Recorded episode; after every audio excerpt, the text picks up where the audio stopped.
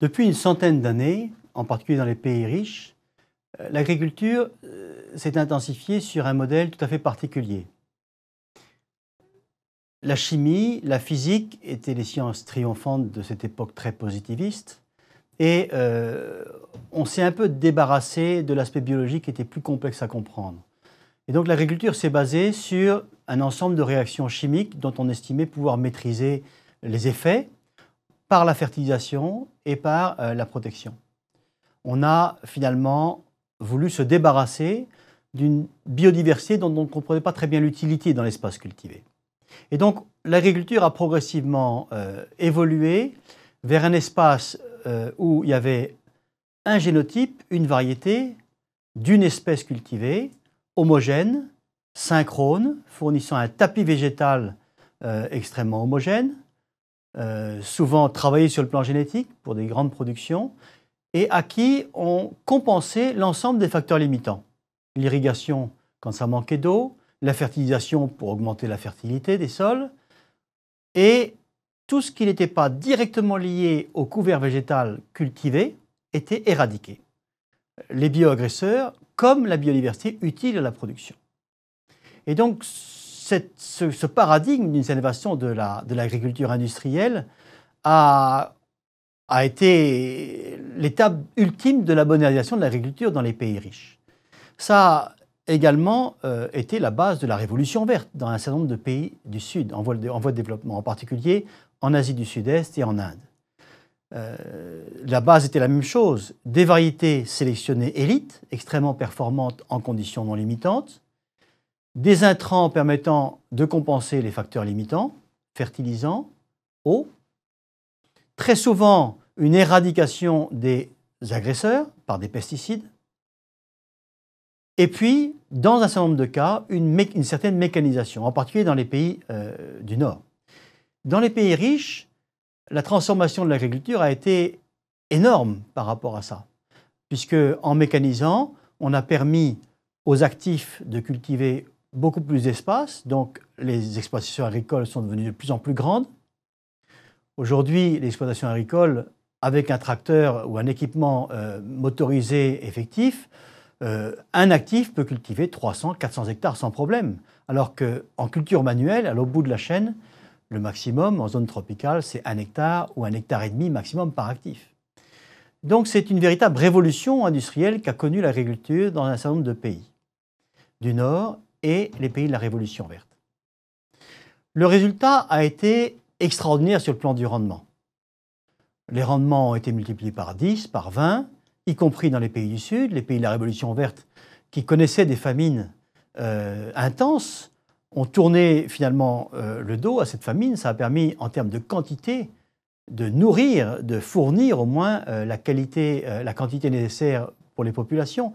L'Inde, qui était un pays qui connaissait de multiples famines, euh, en termes de, quantité, exporte aujourd'hui des céréales, même si elle n'arrive pas à nourrir toute sa population, puisque la sécurité alimentaire ne dépend pas uniquement de ce qu'on produit, mais de ce que les populations pauvres peuvent accéder euh, par leurs moyens économiques. Donc euh, cette révolution industrielle de l'agriculture a, radicalement transformé non seulement les paysages agraires, mais également les relations entre les citadins et les, ruraux, entre les agriculteurs et les autres couches de la société. En France, cette modernisation de l'agriculture a résulté en une suppression euh, des haies, euh, des bocages, en un remembrement généralisé pour permettre une mécanisation efficace, et aussi en une transformation profonde de l'élevage. L'élevage est devenu de plus en plus hors sol. 7 millions d'hectares de fourrage ont disparu en France pendant cette époque-là.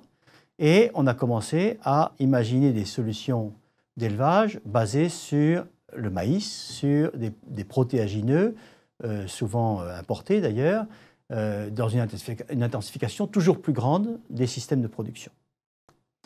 Donc, cette, cette, façon d'intensifier l'agriculture a eu des effets très importants.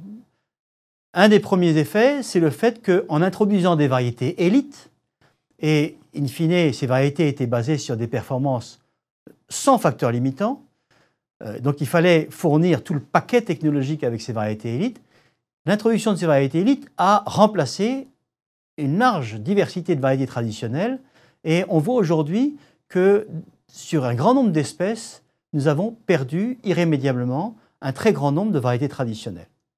Donc le progrès génétique de l'agriculture industrielle dans les pays du Nord, mais aussi dans les pays de la Révolution verte, s'est traduit par une très forte érosion, et bien sûr irréversible, de la diversité que 400-500 générations de paysans nous avaient préparée avant.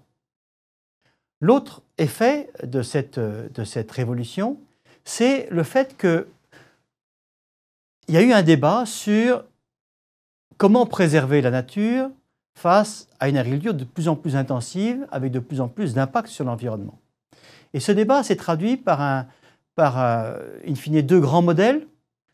Le modèle d'une agriculture très intensive, sans doute polluante, mais euh, permettant de racheter ses péchés écologiques, si on peut dire, par une nature préservée, une nature mise sous cloche.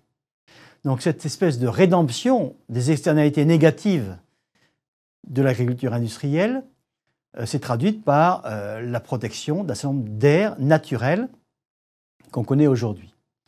Mais le débat s'est poursuivi et on, parle maintenant beaucoup de l'opposition entre land sharing et land sparing. Ça veut dire land sharing, c'est un espace qu'on partage entre l'agriculture et la nature, où on se rend compte que tous euh, les effets de l'espace cultivé, toutes les actions sur l'espace cultivé ont un effet sur l'espace naturel vis-à-vis de l'autre modèle qui serait un land sparing où on pourrait garder dans deux espaces, dans deux compartiments extrêmement cloisonnés, un espace productif agricole relativement polluant d'un côté et un espace naturel de rédemption préservé de l'autre côté.